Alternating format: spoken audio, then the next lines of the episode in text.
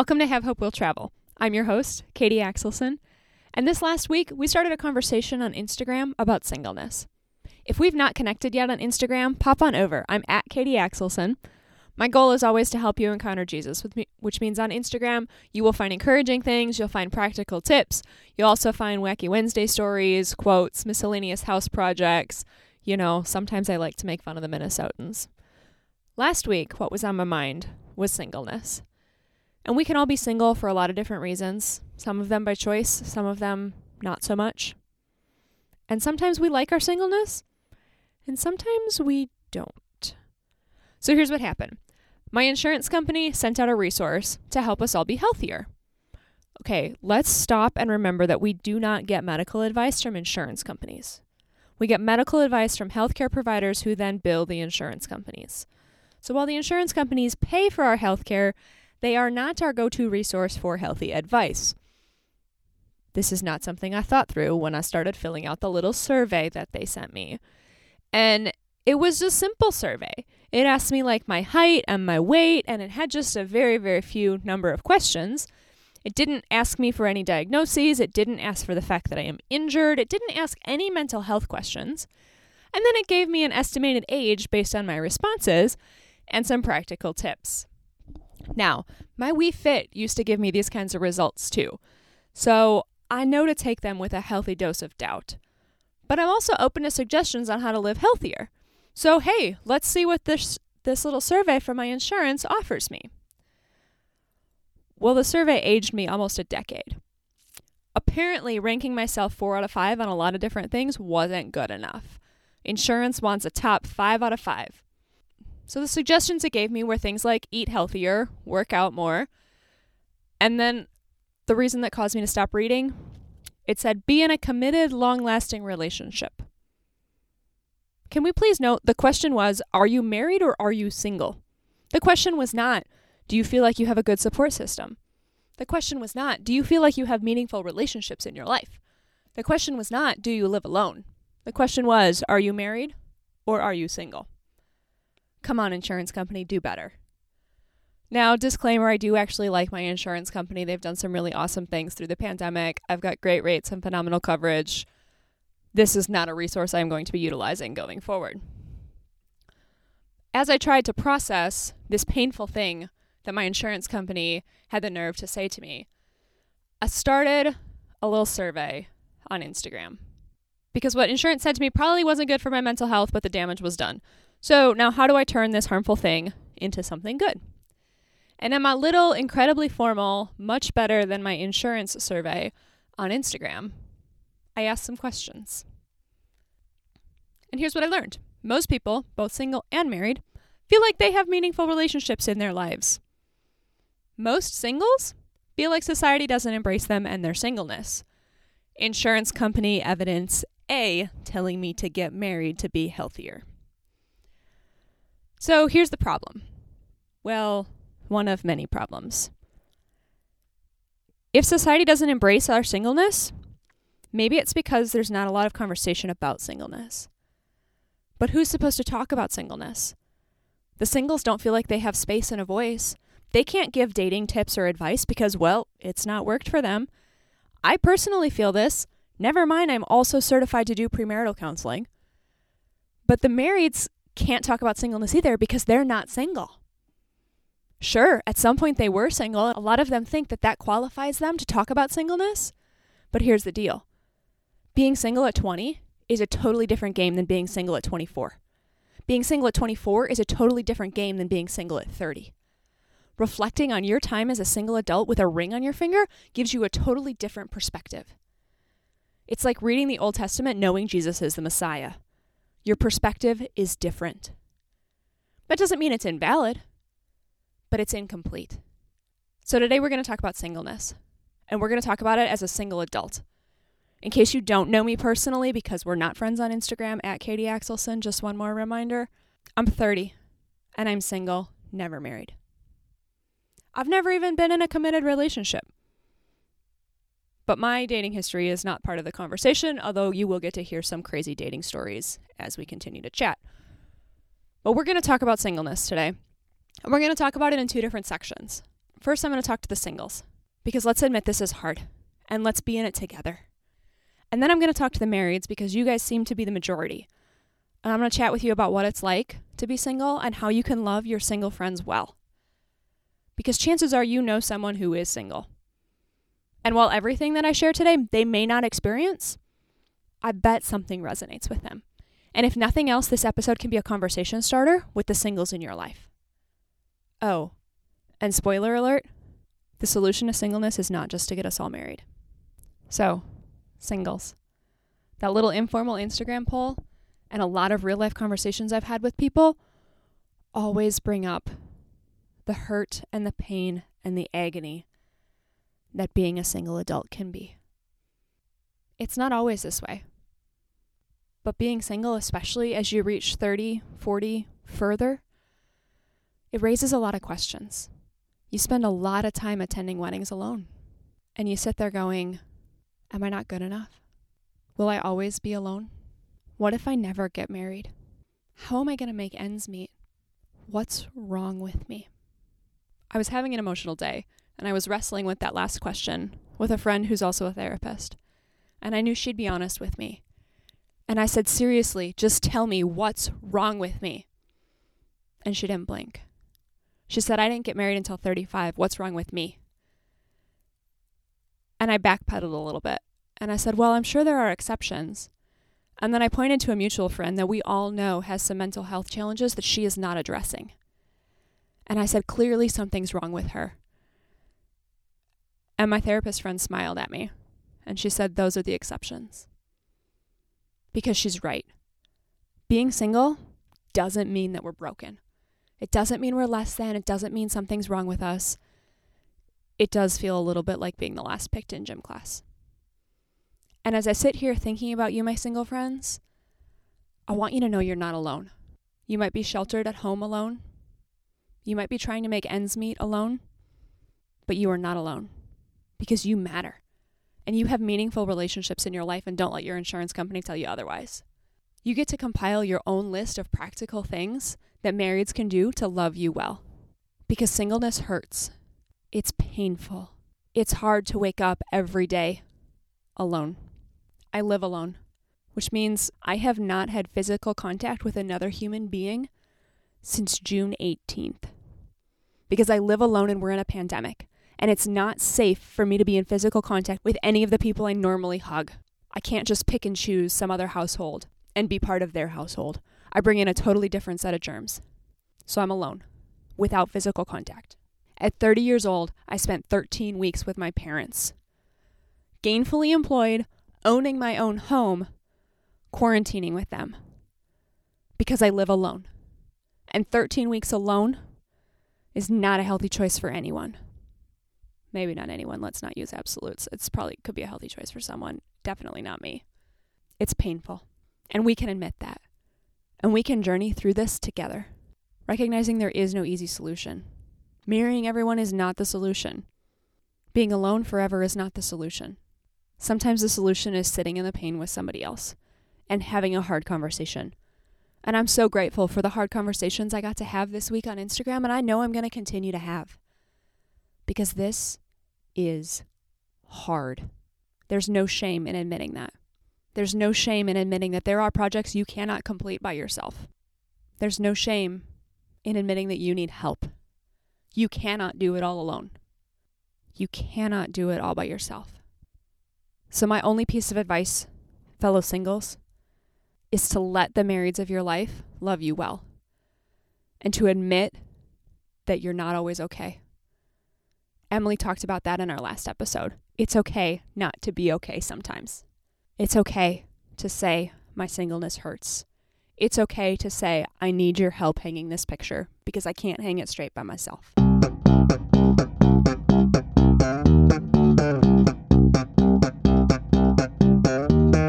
All right, marrieds. Thank you for sitting through our singles support group. I hope you learned something. And keep in mind that I sit through a lot of sermons and read through a lot of book chapters that talk about marrieds and then add the singles on at the end. Kind of like we're an afterthought or like they're not really sure what to do with us. It's normal. So I'm glad you got to experience that just a few minutes ago.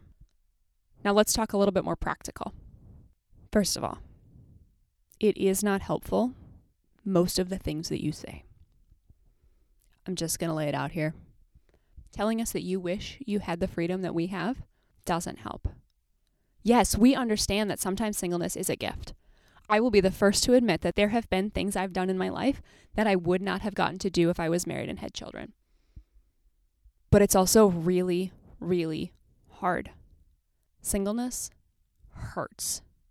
It's not a gift of freedom, it's pain. And one of the things that you can do to help with that pain is to check in on us. See how we're doing, especially those of us who live alone and it's a pandemic. Remind us that you love us. Remind us that we matter to you. Remind us that you care about us. Help us make decisions. Be a soundboard for us. We don't have another set of ears at home. You don't have to tell us what to do, but listen to our thoughts and our concerns. I put new carpet in my house this week. I could have picked carpet on my own, but to just hear a second opinion is helpful. There are some tasks that require two people. There is literally a door in a box in my garage right now that's going to have to stay there until someone comes over to help me move it. I cannot move it by myself, partly because I'm not strong enough, but partly because the box literally says use two people to move. I'm one person. No one else lives here. I have to use my guests for tasks like this. As much as I don't want to, as much as I just want to have them over for dinner, anytime I have someone over for dinner, I think through what two people projects do I have now that this person could help me with? So, a great way that you can love your single friends well is to offer to help with those tasks. Last December, my Christmas tree was up in the corner, but it didn't have any ornaments on it because who really wants to decorate their Christmas tree alone? And my friend Tanya came over for dinner. Tanya and I were not particularly close. This was the first time she'd been in my house, and I have never been to her house. But I said, Hey, Tanya, Will you decorate my Christmas tree with me so I don't have to decorate it alone? And we made a memory together. And that tree turned out way prettier than it would have if I'd have done it myself. A couple months later, once the tree got put away, the furniture wasn't all back to its normal spot yet. And Taylor and Sarah came over for dinner. And I gave them a tour of my house, and I happened to mention this chair goes in the living room, but I haven't moved it back there yet. And Taylor said, Well, why don't I grab it right now? And so he did. He moved my furniture for me because he knew I couldn't do it myself. And he was glad to help. Or there's my friend Terry. Terry is always taking care of my car, of my house, of me. Whatever I need, I know Terry's got my back. When I was gone for 13 weeks, my house was empty, and Terry came to check on it to make sure everything was okay. And he was so thorough in the way that he checked on it. If you don't live in the Midwest, you might not know that we play a game with ourselves of how long can I go before I have to turn the heat on. We wrap up in blankets, we wear a million layers. We don't want to give in because we know there's a long winter coming. And I had gotten to the point where my house was so cold that since I was having guests over, I decided I needed to turn on the heat. But I didn't think through this a day or two in advance because when you turn on heat for the first time, it smells. Terry was the first of my friends to arrive for dinner that night, and I apologized for the smell of the house. I said, I just turned my heat on finally. And he goes, You just bought this house this summer, right? And I said, Yeah. And he goes, You've never used the heat in this house before, have you? And I said, No. And I was cooking something on the stove and I turned around and Terry's gone. And I was like, Where'd you go? He had run down the stairs to check on my furnace because I was using it for the first time. Guys, my furnace is not easily accessible. He had made his way around my stuff and to the utility closet so he could check on my furnace for me to make sure that it was running properly and that I wasn't going to have any issues with it. He checked the filter, he made a recommendation, he took care of me. He loved me well. Now, these were all stories of times when I've had people over for dinner. But I want to remind you that I'm a single adult, which means I eat 21 meals a week alone. 21. Maybe when we're not in a pandemic, you can invite your single adult friend over for dinner. Maybe, even though we're in a pandemic, you can find a safe way to follow local guidance to share a meal together. Maybe that 21 doesn't have to be 21. I've got some friends who live on the other side of town. And they have said, if you're ever on this side of town and it's mealtime, come on over. There's always enough food. There's always room for one more. And so I have. And sometimes I show up at dinner time and they feed me. And sometimes I show up and they are going so many different directions that there's not dinner served that night. To which they say, Help yourself to the fridge. They send me home with leftovers. There was one day I showed up and the wife was making a casserole. Actually, she was making two casseroles because she said, We're going to eat one for lunch now, but I'm going to send the other one home with you. They love me well. However, sometimes social gatherings are one of those things that's hard as a single adult. Holidays are hard as a single adult. My family lives six hours from here. I can't drive six hours home for every holiday. So, what do I do for Easter? What do I do for 4th of July? What do I do for those holidays that aren't worth the travel time? Sometimes I spend them alone. And sometimes somebody has been gracious enough to recognize I'm going to be by myself. And so they go out of their way to invite me and they bring me into the fold of their family. They love me well. But it's still awkward because I'm 30. Their kids are teenagers, which means they're in their 50s. Where do I hang out? I don't have anything to contribute to a conversation about my kids and their school. I don't have anything to contribute to a conversation about colonoscopies. Not that we really had that conversation at a party. Oh, yes, we did on New Year's Eve.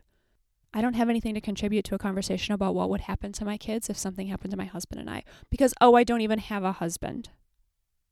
Or one time we were playing a game, and a daughter said to her dad, We're going to play boys versus girls. And the dad said, We could play kids versus old people. And I looked at him and I said, Then which team am I on? That's what singleness looks like. Which team am I on? I've already said it a couple times. The solution to not knowing what to deal with singles is not to get us all married. So please stop asking if there's someone special in my life. If I have that kind of information and I want to share it, I will. But since we're here, let me tell you what dating in your 30s is like. For the most part, there are two different kinds of people you meet when you're dating in your 30s. There's the 35 year old who is divorced with two kids, or there's the 28 year old who just decided that undergraduate is a good idea and he lives in his parents' basement. Which team am I on? I've got a master's degree and I own my house. Single, never married. Neither of those two options are what I'm looking for. Well, you just have to compromise and lower your standards. No, that's not healthy. There are elements of what I would love in a relationship that I may need to let go of. But there are also expectations that I need to have that my husband be a man of God who's going to love and lead me well. Those are not expectations I can compromise on.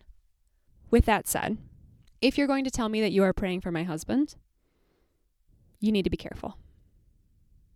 Because, first of all, telling me that you're praying for my husband can only enforce that you're broken, therefore, your husband needs as much prayer as he can get mindset. That's not healthy. But it can also be done in a really loving way. I remember one particular conversation with a friend who is a man, who's quite a bit older than I am, who is married. I love his wife. He and I obviously don't talk about my singleness very often. It's not appropriate. But it came up one day.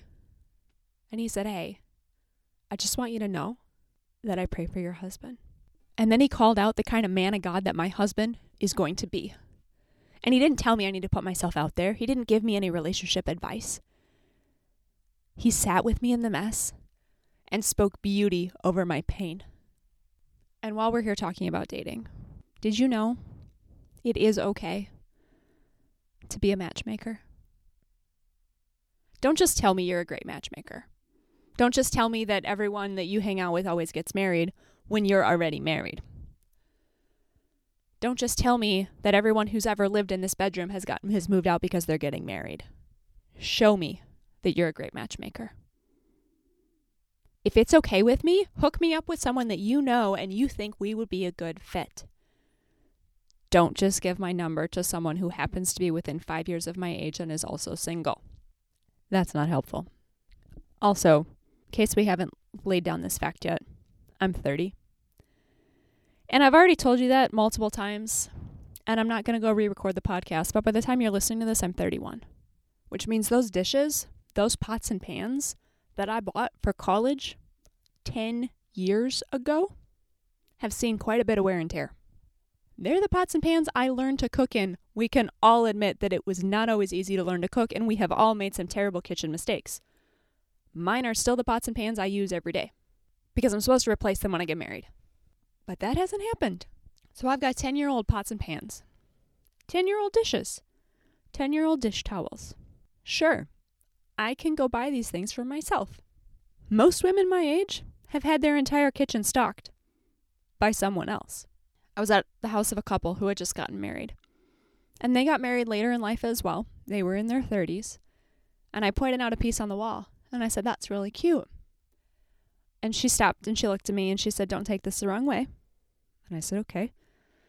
She goes, That's one of the really nice things about getting married. You can put things on your wedding registry that you would never buy yourself because other people will buy them for you. And she goes, And because we got married in our 30s, we already had most kitchen things. So maybe someday I'll get to list a lot of fun stuff on a wedding registry. And one time I bemoaned that I was missing this rite of passage on Facebook, and all of my other single friends said, Yes, me too. And we had a single shower. You could do this social distancing. We did not even get together. We all spent like 20 bucks to different friends so they could go buy something for themselves that they wouldn't ordinarily buy. I bought a new set of Pyrex because my old set was all cracked and I only had half the lids.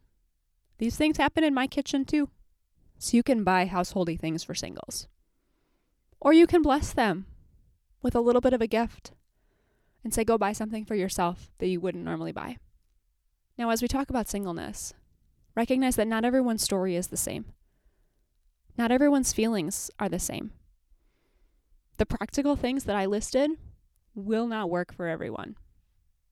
You guys know this by now.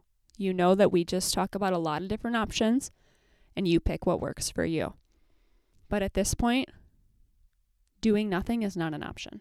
For another perspective on what it's like to be a single adult, go back and listen to episode 16, where Jamie Lee shares her story of what it's like to be a single mom. And although we haven't addressed it in a lot of the other episodes, most of the friends we've talked to lately have also been single. Listen to your favorite conversation again with this conversation in mind, because it'll change your perspective when you listen to the conversations of the single adults in your real life. And because the goal of our time together is always to link arms and take one step closer to Jesus, we're going to end today with a time of reflection. And so, singles, I want you to spend some time with the Lord asking questions like this What's beautiful about my story? Who in my life loves me well? What do I need right now? How have I seen God's faithfulness this week? And those of you who are married, I've got some questions for you as well. What's beautiful about my story? Who are some singles in my world that I can love well? What are some practical steps that I need to take this week?